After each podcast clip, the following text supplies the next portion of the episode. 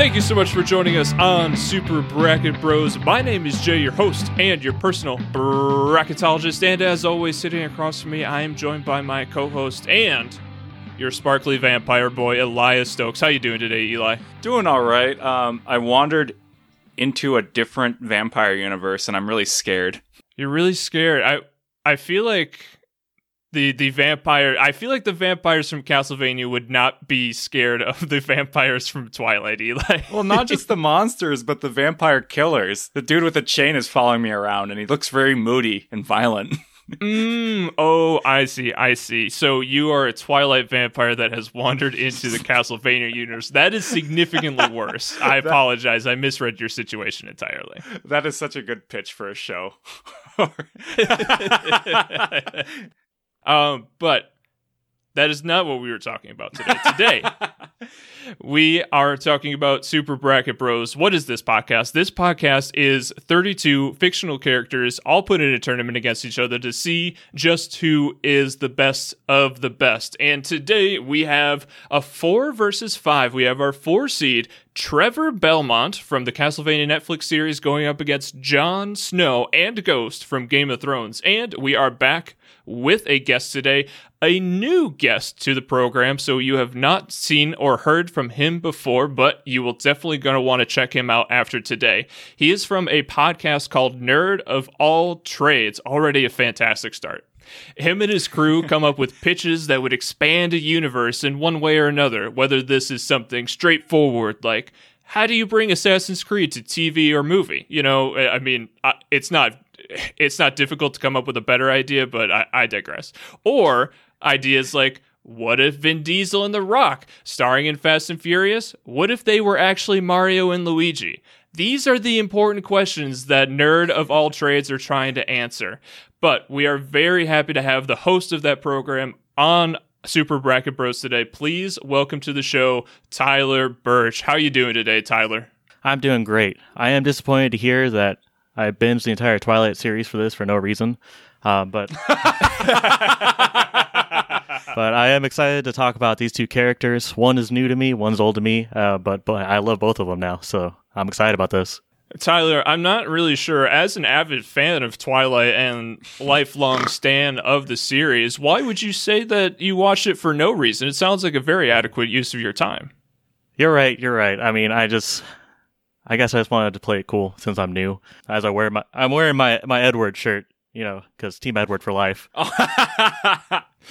well, uh, sorry, I think we're gonna have to cut off the podcast because me and Eli are sitting here with our Jacob T-shirts. So yeah, sorry, if have, bud. If you don't have Taylor Lautner's face sprawled out on your on your T-shirt, gotta, what are you even doing yeah. here? Then I, I, don't know if I can associate with these kind of people. Uh, bye, guys. so that was a short introduction, anyway. oh, but thank you for coming on the show. We were introduced via the Wait for It podcast, and we we connected over Facebook, and I, I've really enjoyed our conversations. But I want our audience to get to know you a little bit more, and so what I usually do for new guests on the program is ask, "What is your favorite fictional character of all time, Tyler?"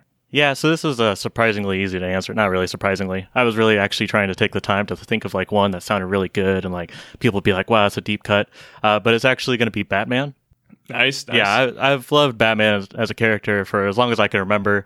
Uh, pretty much in everything he's ever been in. I love the comics. I love the movies, uh, TV, animated. Uh, the Batman Arkham series is one of my favorite video game series. Uh, he's always been a really important character to me. Someone that uh, me and my dad, we, I, you know, I get a lot of my nerd from my parents, and one of the earliest ones that me and my dad connected over was Batman. Um, and I've always just I've appreciated all the trials that he's gone through in the comics and the movies, everything. Uh, like Batman and Robin, I can't believe he came he came back from that one. A man that can you know keep to a code that always believes in justice, that believes in doing the right thing after going through darker and darker situations, after having everybody around him be killed, uh, himself being killed. Uh, it's just really inspiring to me. And I've always loved the character. I've loved what they've done with him. And I just love that. I mean, we're always going to get new, new iterations of him, uh, like, uh, Edward playing him. And next year is the Batman, which I'm really excited about. yeah, there's no, there's no shortage of Batman around to like. So that makes perfect sense. So, along with I think it was two weeks ago. Eric said Spider Man, which presented, you know, the next obvious question. So I'll pose the same thing to you. Do you have a favorite particular version of the Batman? You know, it's probably going to be the one in the Arkham series. I I love that Batman. I love one one of my favorite things about Batman that we don't get a lot to see, or we don't get to see a lot in uh, the movies, is the detective side, and the whole Arkham series is based around the detective side. And like Eric said with Spider Man, he has a fantastic rogues gallery. So you get to interact with all those different characters. They all have great backstories that just, they really into that world. Um, we got to see moments like Jason Todd's death, things that really shape Batman. Um, and the fight scenes are amazing. I mean, that's where the counter system came from. It was one of the best things that have been introduced to video games in a long time. Uh, and one of the reasons why I love Ben Affleck's Batman is because the warehouse scene at Batman v Superman is like they just ripped it from the Arkham series, which I, I just loved. and so that was just perfect for me. Yeah, no, that's that's that is a great answer. I definitely like that. And I've unfortunately this is a, a great shame for me. I have not played the Arkham uh, Batman series, uh, which I I know I know. Which I mean, I just got done playing uh, Shadow of War Middle Earth, uh, and so uh, you know it, it would be an easy transition to obviously you know it's a pretty similar combat system, if not uh, if, if my understanding is it's almost exactly the same. But yeah, that's definitely high up on my on my very very very very very long to do list of, of games I need to play. Yeah, no, it's definitely one you you got to hit, and yeah, it's going to be an easy transition because they took a lot of that combat straight from that game. So you're you're going to go in there and you're going to be able to counter like nobody's business, and the thugs are going to be like, "What is happening here?" perfect, perfect. That, that's exactly what I'm looking for. Uh, but thank you for your answer. But let's transition into today's topic. So, the first half of this episode, we're going to go over who are Jon Snow and Trevor Belmont, get into what makes them great, who portrays them, things like that. And then the back half of the episode is going to concentrate on who would win between these two characters in a head to head fight.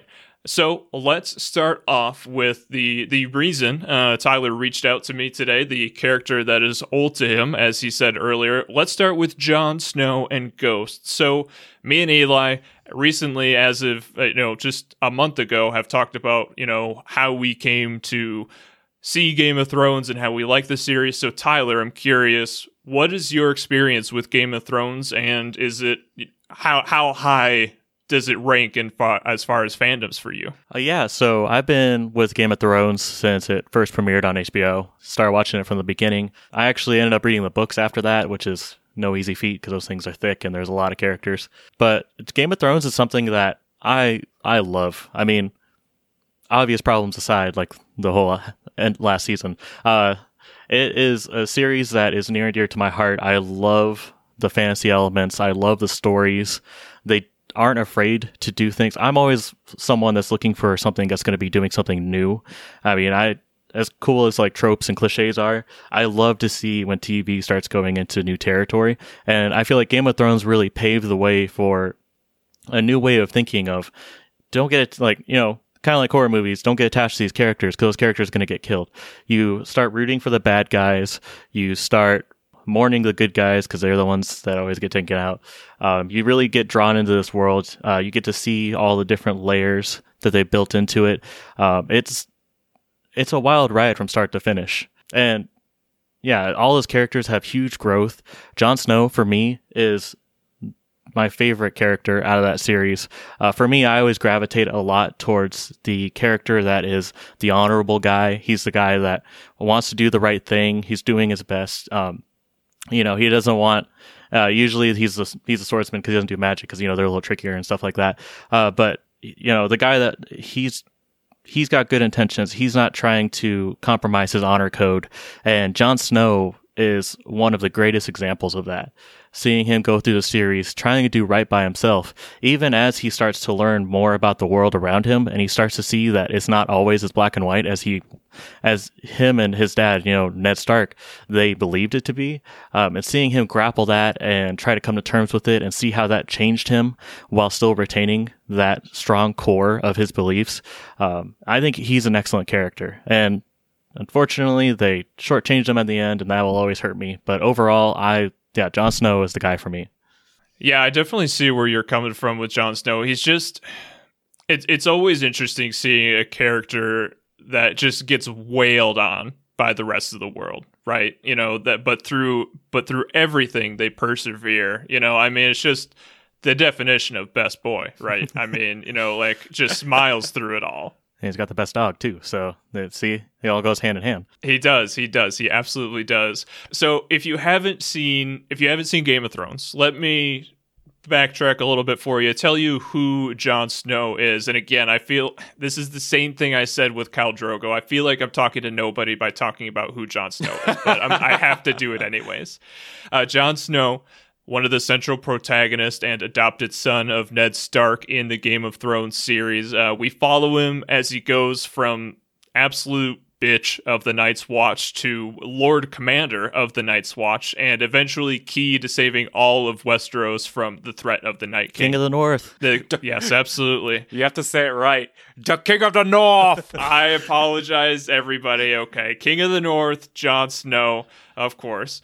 Uh, he was obviously created by George R. R. Martin, the author of the original book series. He was introduced in the original book back in 1996. The version we'll be discussing today debuted in 2011 with the HBO series.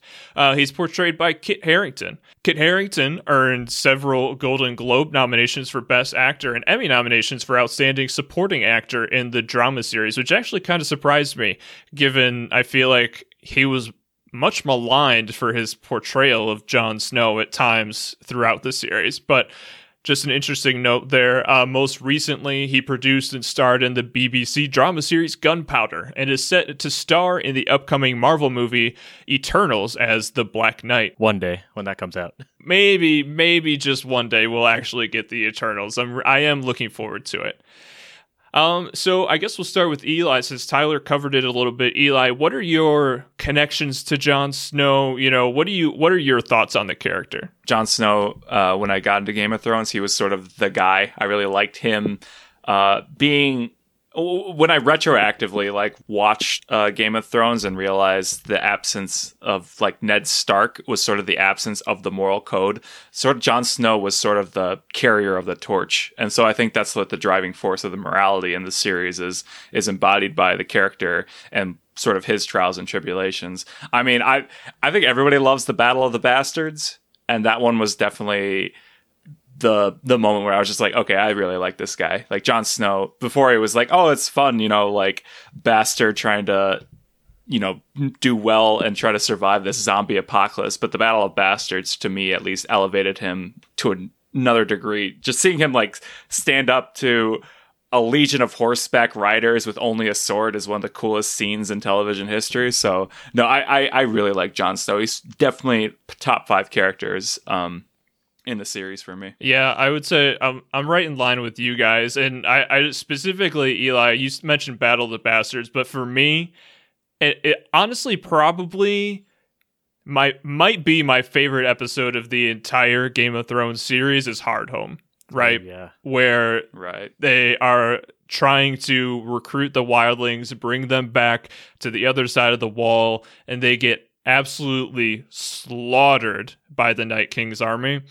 Hardhome is probably one of my probably my favorite episode of Game of Thrones and one of my favorite episodes of TV all time, I would say.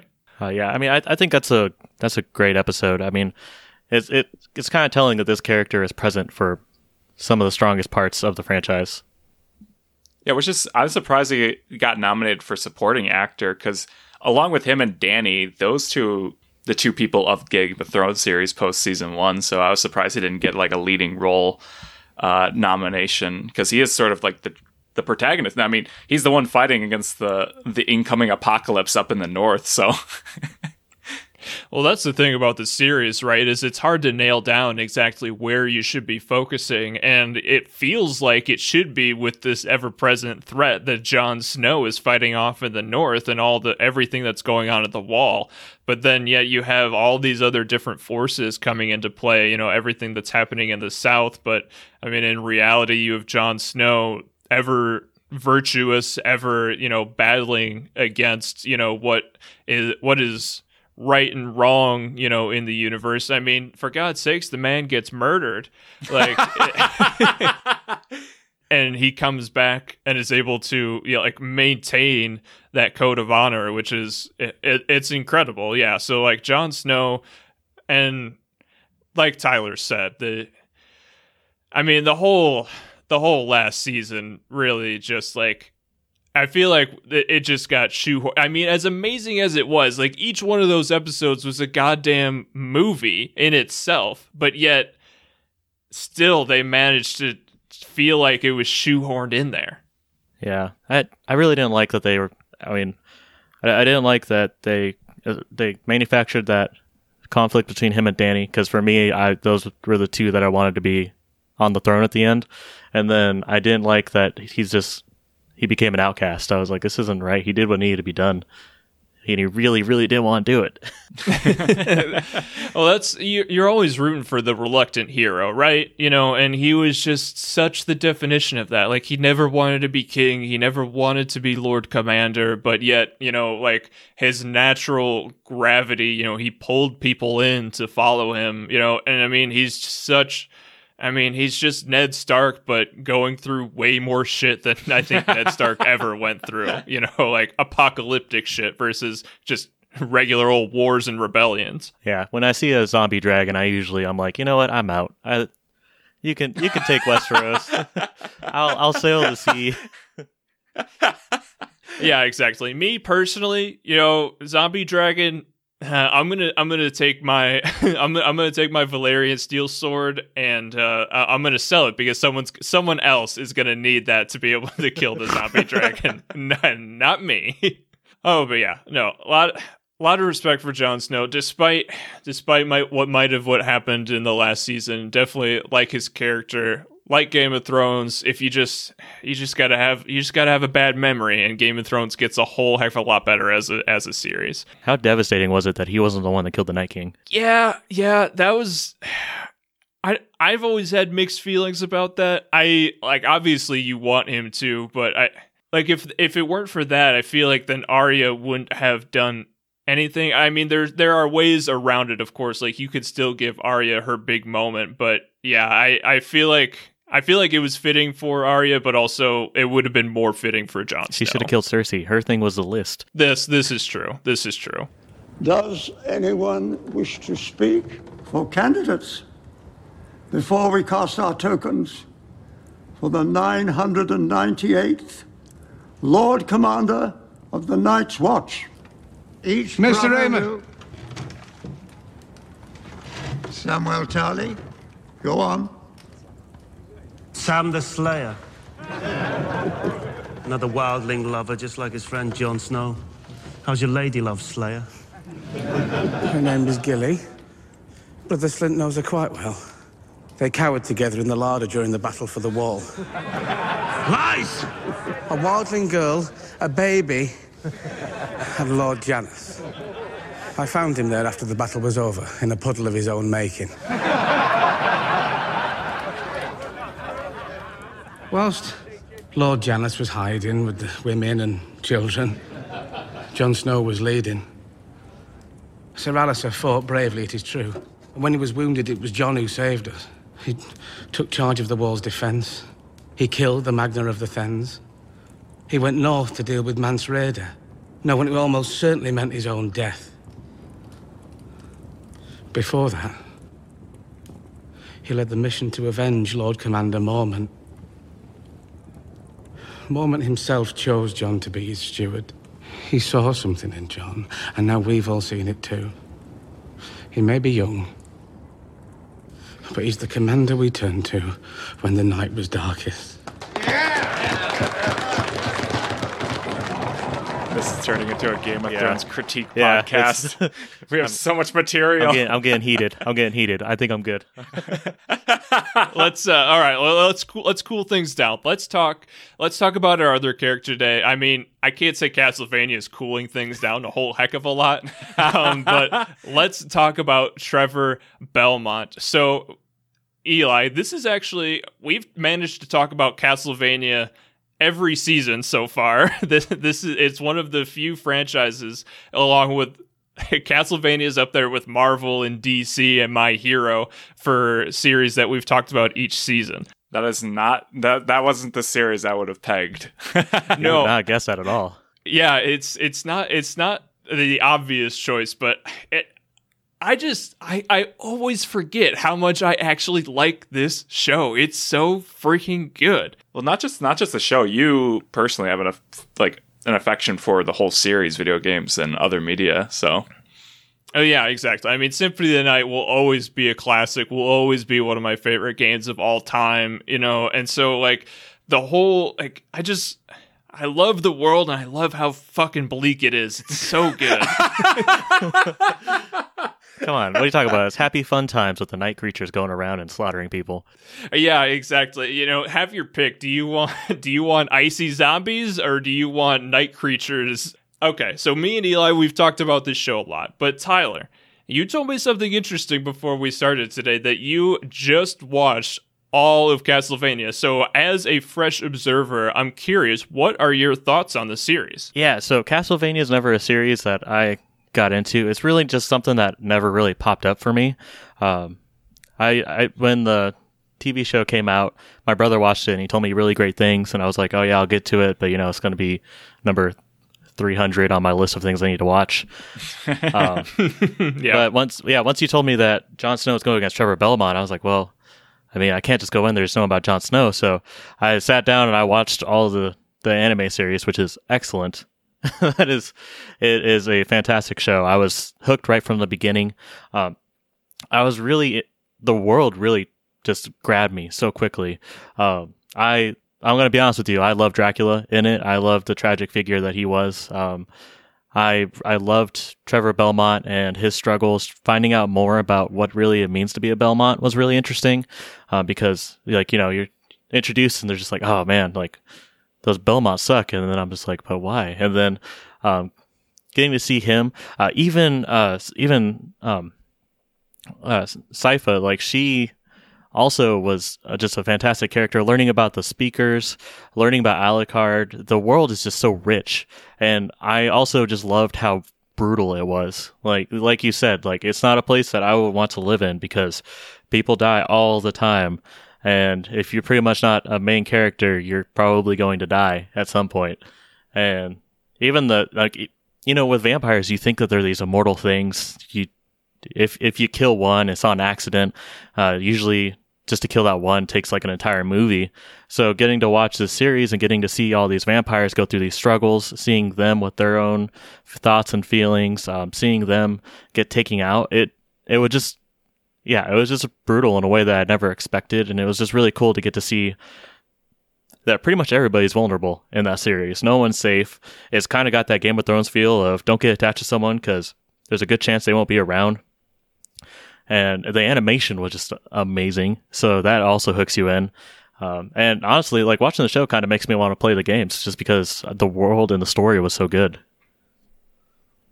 Yeah, I would definitely recommend it if a, a decent game had come out within the last decade or so, but that's not really the case.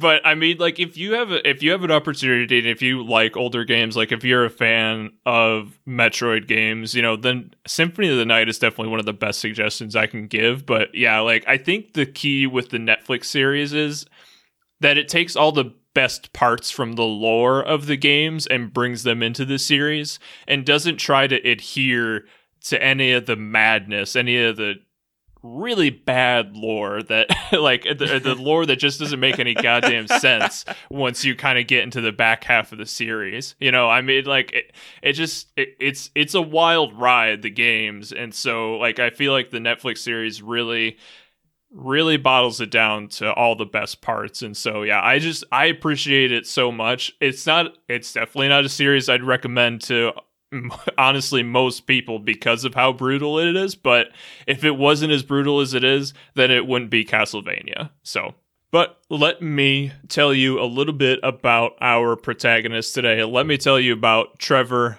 belmont. So the belmonts they are historically they they are the vampire killing clan of people. You know they are mostly the protagonists of a lot of the castlevania series. And in the netflix series trevor belmont is the last of his clan. He is the last living belmont after the belmonts have been excommunicated from i mean everything because the church controls everything.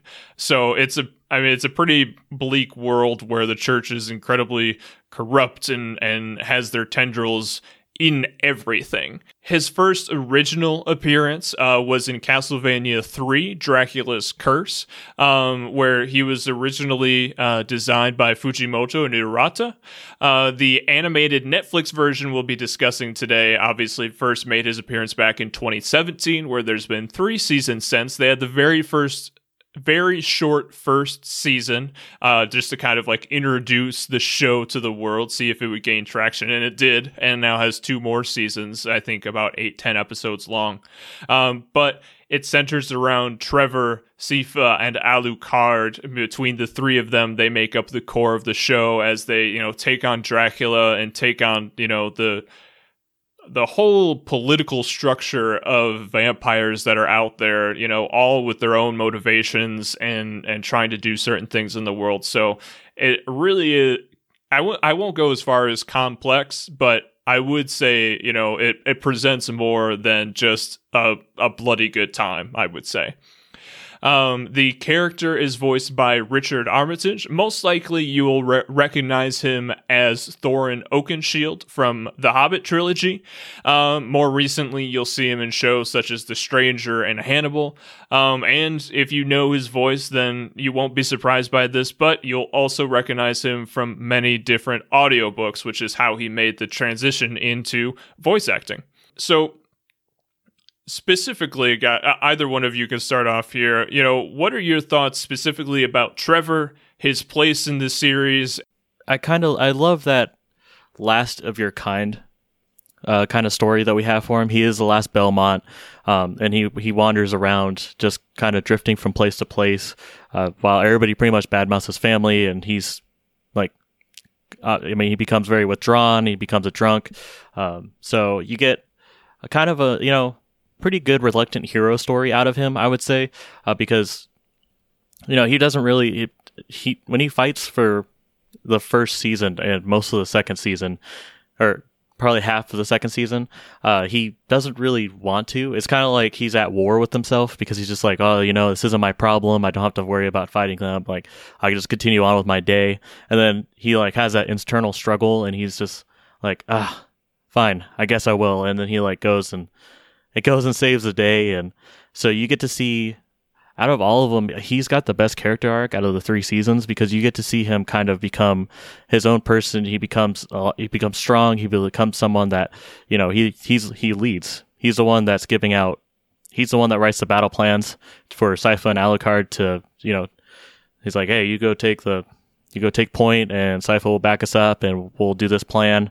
So he's the one that has that military training. You know, they all have their own parts to play.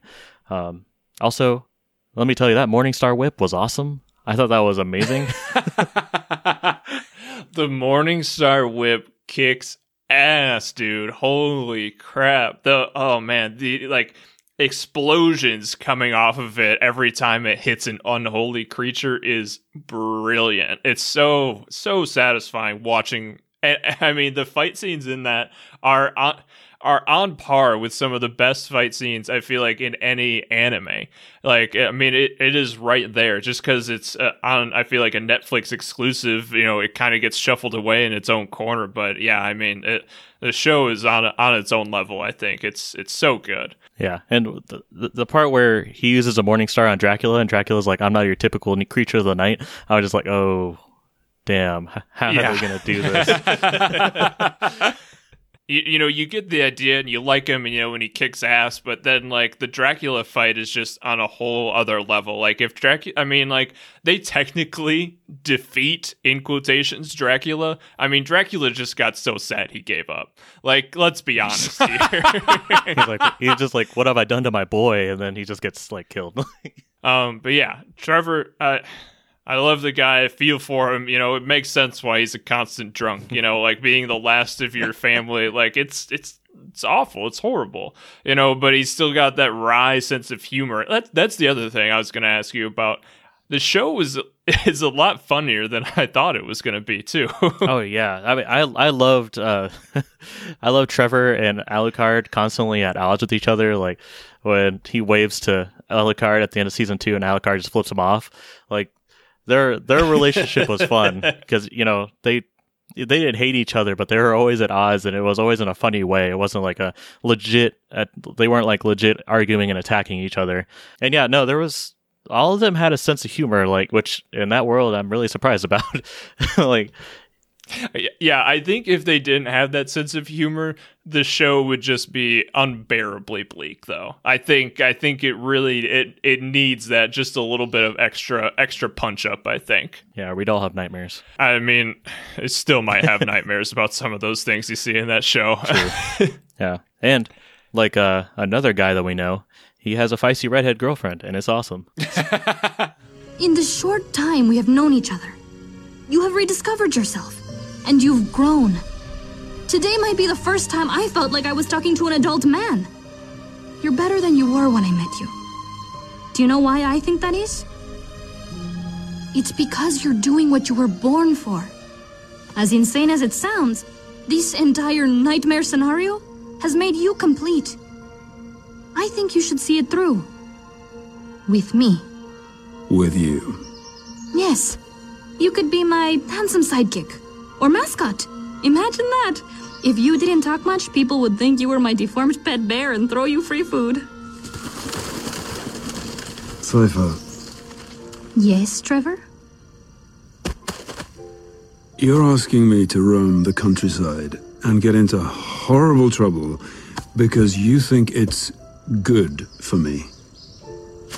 Listen to what I'm really saying, Trevor. I'm saying I want you to be with me. And I want you to have adventures with me. This is the closest thing I've had to a life in... I don't know when.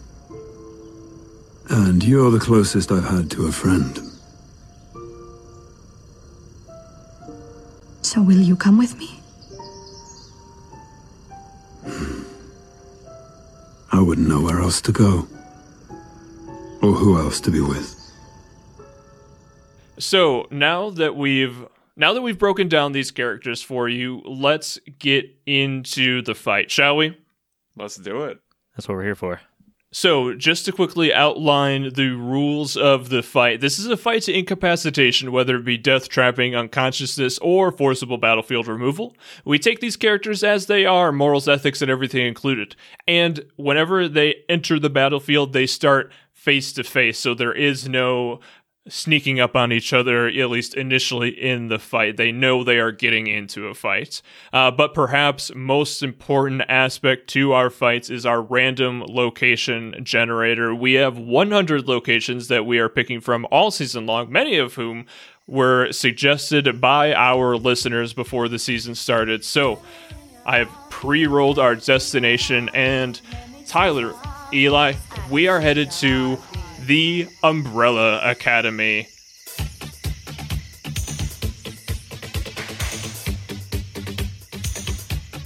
Ooh. All right. That should be interesting. Now, Eli, I know you have not seen this series, but Tyler, have you seen the Umbrella Academy? Oh yeah, I love the Umbrella Academy.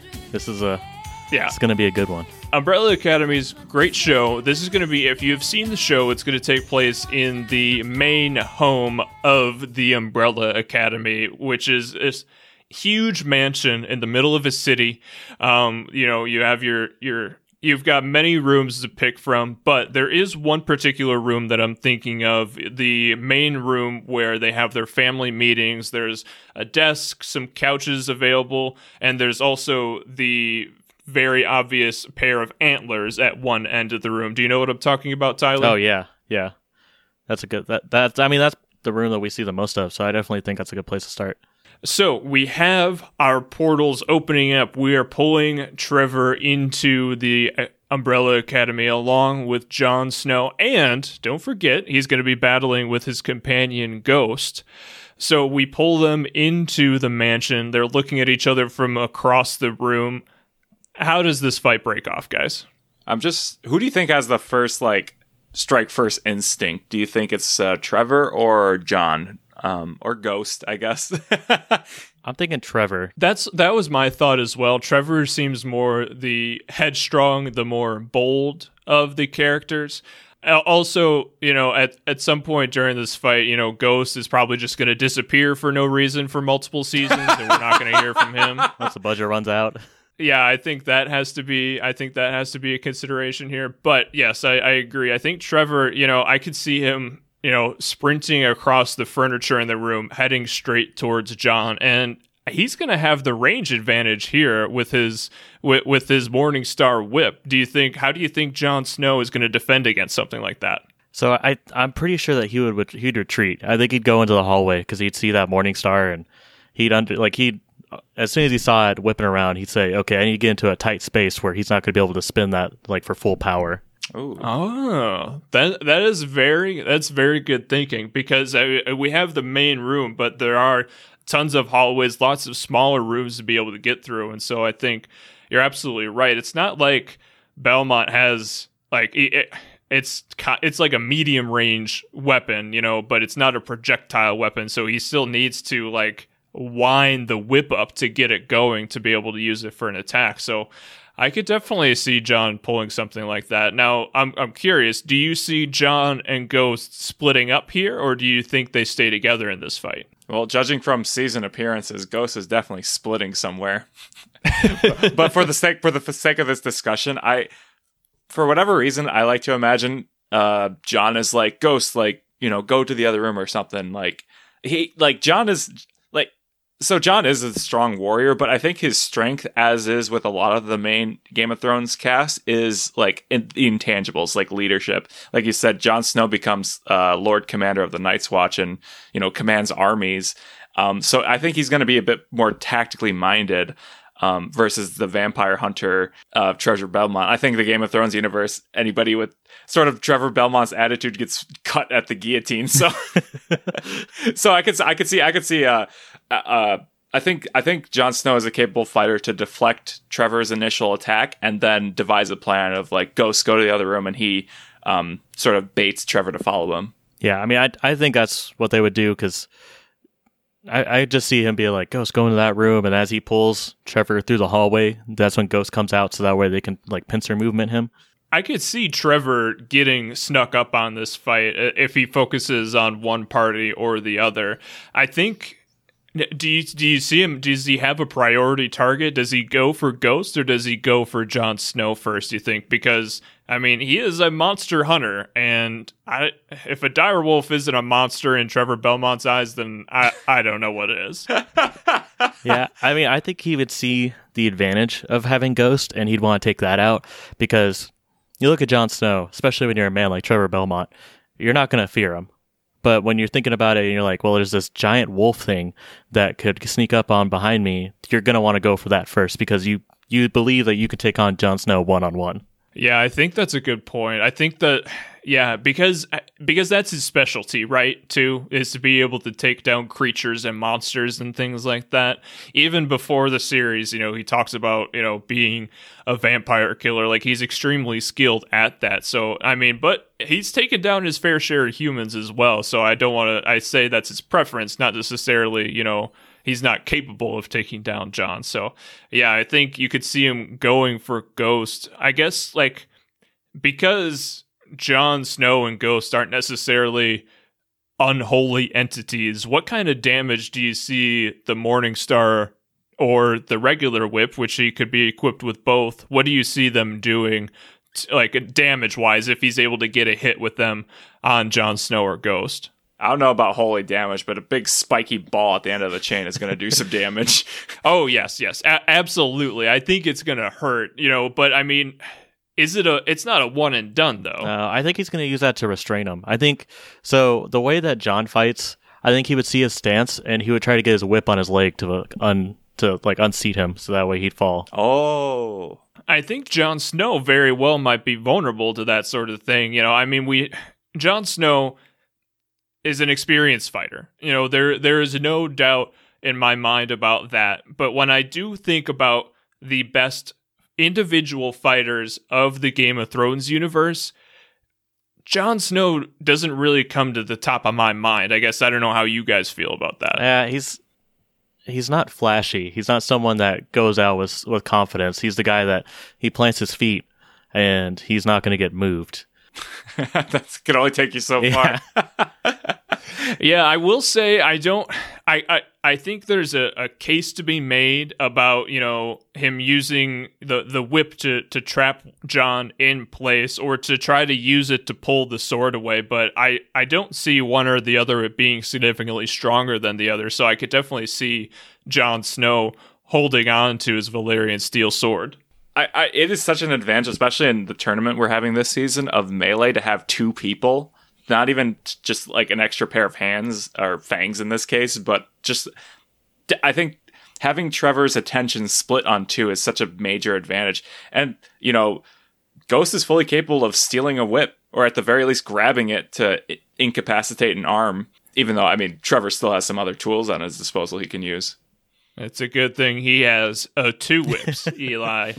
so, Yeah, sorry, You forgot about dual wielding. Uh, yeah, he, he, I mean, he breaks it out right at the end of season three, so you might forget about it. But uh, he's got he, he's got two whips Yeah, there and it catches on fire too for some reason. I don't know why. for anime reasons, I was Tyler. about For to say, anime you're right. reasons. You're right. That was his equivalent of That's Super what- Saiyan. You're right. Yeah, don't you guys remember when he yells out plus ultra? Like Yeah. I was gonna say also though, I mean, Trevor Belmont is not unfamiliar with taking on multiple opponents at the same time. I, in fact, I would say that is commonly the situation that Trevor Belmont finds himself in is is taking on you know multiple opponents. So Exclusively. yeah, exactly. You know, it's almost also multiple, you know, night demons at the same time. But I guess, you know, does the experience, the leadership, the intangibles of Jon Snow make up for the fact that he might not be quite the warrior that Trevor is?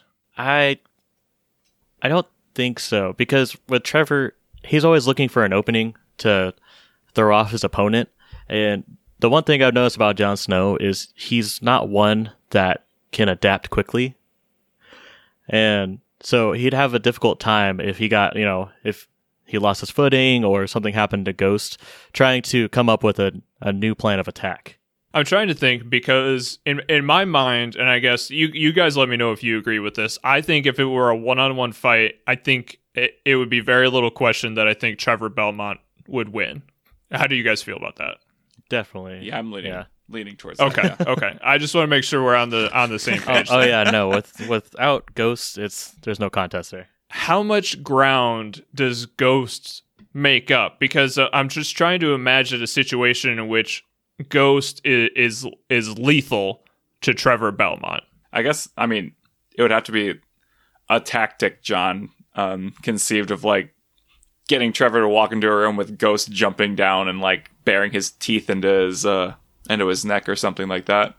Yeah, you'd have to get a hold of him. That's the only, that's the only thing I can really think of tactically that Ghost would be able to help him out with is by like grabbing Trevor's leg or his neck or his arm, something that's gonna like hinder him in some way. Yeah, because if he gets up close, you know, if, if either of them, if either of them can get next to Trevor Belmont, then I think that is possibly you know the best the best situation for a win condition for Jon Snow and Ghost because that is where they can actually do some damage. If they're kept at bay by the whips, then I mean, there, uh, there there's just nothing that they can do. And so, yeah, I think I think the best option is going to be to be explore the mansion, find a hallway to to fight in. So if if we if we move the fight somewhere else, if Jon is able to move Ghost to another room and then he goes into a hallway, draws Trevor in as the aggressor that Trevor is. Do do you see that situation changing? Do you see Jon being able to take advantage of him there? I think so. I think once you start adding in variables like that, it's when it starts swaying more in Jon's favor because it's an unfamiliar battleground. He's going to be and he's going to be constricted and his main I mean he uses a sword sometimes, but his main weapons are the whips. And you need space for those whips to do their full, you know, to have their full power. So I think once that happens, it becomes it it it, it skews a lot more towards Jon on him being able to pull it off. Yeah, but that requires a lot of trickery on Jon's end, and you know, out of ten fights, um, we'll see how consistent that can be. But it's still an option. I think. I think if anybody of the two, Jon is going to be the one with most to gain from the environment. I think Trevor, I don't think he's going to change his fighting style much, but Jon, I think he has the wherewithal to know I need to use this mansion's small rooms if I'm going to survive this fight. Yeah, Trevor would just try to destroy the walls. Punch, punch through it. yeah, exactly. Jon Jon's gonna run through a door and close it behind him, and then Trevor's gonna break through the wall next to it using the Morning Star. Jon just like it was unlocked. Eddie's like, oh, I know. Yeah. and I think the other thing to think about, and it, it's played for laughs in the series, but I mean, Trevor Belmont is he he's a bar fighter, you know. I mean, like it, there there's the best joke in the goddamn series where he tries to kick Alucard in the nuts, and Alucard is like, "Come on, man, are you kidding me? Like this isn't a bar fight." But if the man kicked Jon Snow in the nuts, Jon Snow would probably go down. well, we've seen where that region of Jon has gotten him, so we know that it's a it's a hindrance for sure. a weakness of him, yeah. no, yeah, I I think he'd have a difficult time trying to keep up with what Trevor's able to do because yeah, Trevor's always going to go for the t- the cheap shots, and Jon's honor is going to be I need to do this fight the right way. And Trevor, Trevor's just like, I just want, I just want this to be over, so I can go drink and hang out with Sypha. yeah, exactly. the The only way, the the best way for Jon Snow to win is if Trevor starts on the end of the room with the bar in it, and he just turns around and starts to make himself a drink before the fight gets started. So, as we are winding down the episode here, how we decide the winners in Super Bracket Bros is each of us, all three, are going to give an out of 10 out of who we think would win this fight and how confident we are in that given fighter. The out of 10 is just to determine confidence. Whoever gets at least two out of three total votes from the three of us is going to be moving on in the tournament onto the next round. So, Eli, let's start with you. If you, who do you think will win this fight? So I do have a decision in mind. Um, I'm just trying to think of the best way to articulate it because we sort of, Jay, you specifically hit the point. Um, I went into the fight thinking was if Jon Snow could defeat Trevor Belmont one on one, and I came to the same assumption as you two guys no, I don't think Jon Snow really is going to hold up much. So I'm trying to gauge. I was thinking, how much does Ghost really impact this fight? And does it give Jon a winning option? And I'm conveying that with the location. And I, I just don't think Ghost is enough. I'm going to give it to Trevor Belmont seven out of 10 times. I think I think that I think Jon I give Jon a lot of credit to use the environment to use tactics uh, with Ghost to eke out three wins, but I just think Trevor Belmont's arsenal is just too powerful. Um, I think he's just I think he's more flexible, even if somehow the Morning Star and the Whip are taken out. He still has his sword, which I honestly might give him uh, maybe even better swordsmanship than Jon Snow. Uh, Jon Snow, I think, is at his best when he's like a leader, um, a tactician with an army. But one-on-one fight, he is sort of just a bare bones soldier. Where Trevor is is he's a vampire hunter. Like he's designed his fighting style is one on one, um, taking down monsters. Yeah, I think just just the situation, just the types of fighters, I have to go to Trevor Belmont, and uh, I'll leave it at that. Seven out of ten. Uh, but Tyler, do you have a decision in mind? Yeah, it it's difficult because his voting against my guy, and I don't like doing that. like, ah, man, uh, ten out of ten Jon Snow because I said so. No, uh, I, I, yeah, I think I'm pretty much in line with what Eli said and what you're probably also thinking. Uh, I think Trevor Belmont takes it. I think that ob- objectively he's just a better fighter, and he's just got so many things that you could do. He's got so many weapons. He's got so many tactics. He's also just lucky, and uh, Jon Snow's not. I mean, that is also a factor. Uh, I'd probably say seven. I want to say six because you know I'm trying to give Jon Snow more than the benefit of the doubt, but uh, I think seven is a good call. I think he would be able to use tactics and he'd be able to use Ghost effectively a few, a few, a few of the times, but I think that Trevor Belmont is just going to push through it and he's going to take down Jon Snow. So yeah, I think seven out of ten times Trevor Belmont's going to take down Jon Snow and Ghost. Yeah, I, I'm in the same line of thinking that you guys are. Actually, exactly the same line of thinking you guys are. I'm going to go Trevor seven out of 10 times as well, because I think there is just about three scenarios in which, you know, I think there's a scenario where Ghost does get the jump on Trevor. You know, he's able to come up from behind him and get a, a fatal bite on him and give Jon the time that he needs to be able to attack Trevor Belmont. So I think I think there are scenarios. I think the environment definitely gives him chances. You know, I almost you know, I a wide open environment I think would give Trevor some advantages, but if it had been specifically I think an environment where Ghost would be in a more natural environment. I think that would do Ghost a lot of wonders, but imagining him and seeing him in the Umbrella Academy and dodging through the hallways just it doesn't seem like that's where he Ghost himself is the best fighter. And if Ghost is the piece of this that needs to take Jon Snow over the top to be able to take Trevor, then I, I just don't quite see it happening. So yeah, I think Trevor's the better fighter. I think he has better instincts in the middle of a fight. I think he's willing to do whatever it takes to win that fight. And now Jon, he's also, you know, I, I specifically I think about the fight he had at Craster's where he took down the guy with the with the two knives. But even then, I think he barely won it with the help of an outside party. You know, it's just uh, the fighting the fighting skill is not there. But if I'm gonna pick somebody to lead my army. You know, I'm going to pick Jon Snow 10 out of 10 times, but unfortunately, that's not the discussion we're having today. Yeah, so three times are Ghost tactics, and that one time that Jon Snow gets killed and then resurrected and then kills Trevor. Yeah. Tre- Trevor Belmont's crying foul. You can't do that.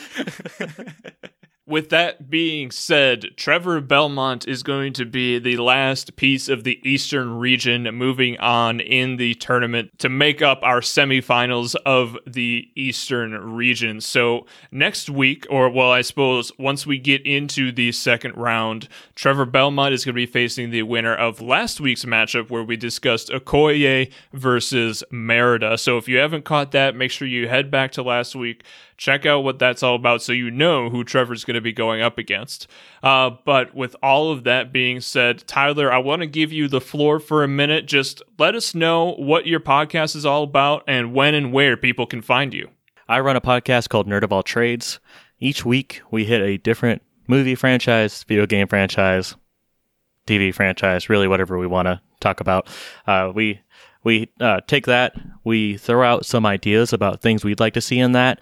Uh, they can either be something that you know is most obvious, like hey, we want to watch a Harry Potter movie about you know the founders of Hogwarts, to just off the wall things um, like Toy Story with sex toys, and uh, yeah, that's that's the two sides of the spectrum that we're working with here. Uh, but uh, but so we we we break them down every every week. Uh, where our episodes come out on Monday mornings. You can pretty much find us anywhere you listen to podcasts. Nerd of all trades.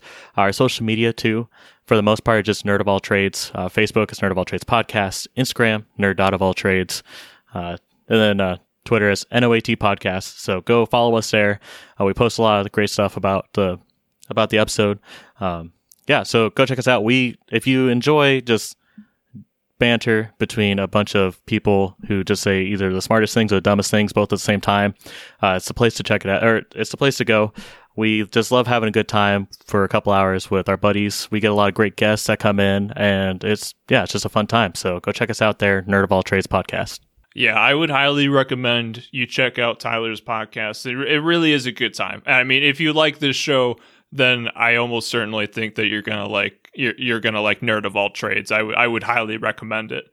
Um, but Tyler, I just have one last question for you. So, do you want to have our do you want to have our duel at high noon tomorrow to decide who gets to keep our theme song, Oh or, or what do you think about that? I was actually gonna bring that up too. Um, I mean, high noon I'm busy, but if you want to meet me behind the Burger King in downtown at like 5:30, I'll be available. Mm, okay, okay, perfect. Is this a, a knife and rope situation, or fisticuffs, or how do you how do you want to handle this? I mean, you can bring a whip. I'm gonna be bringing a wolf, so No, I thought that was really weird though. I was I played the episode and I just heard that music and I, I texted my friend who made who worked on ours and I was like, "Hey man, what's up?" He's like, "Oh, I added bass, so it's different." And I was like, "Eh, okay." yeah, yeah, okay, yeah, yeah. I, I, I, noticed it the, the first the first time I, I, I pulled up your podcast and I listened to it and I was like, okay, am I going to invite this guy on my show or am I going to make him my mortal enemy? I don't, I don't know yet. So I like both. So we uh, uh, agreed to be agree to be frenemies from here on out until uh, until you know eventually I'm gonna I'm gonna buy out the rights and then kick you off and, and cancel your podcast. But you know I will uh, it won't be right away. I'll, I'll work up to that sort of extreme. well, I rivalry. appreciate that, and I, I expect things to be amicable up to that point. I feel like a good friendship's going to happen before you apparently just you know capitalism me.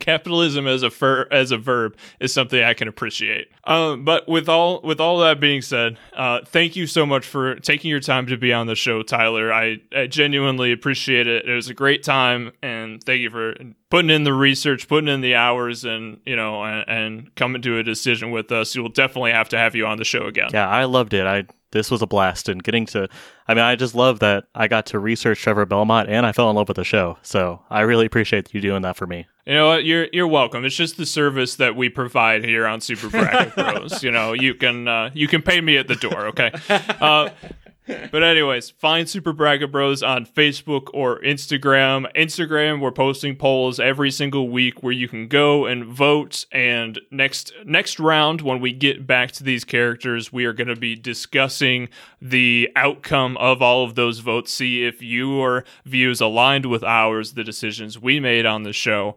But without further ado, Eli, do you have anything else for the people?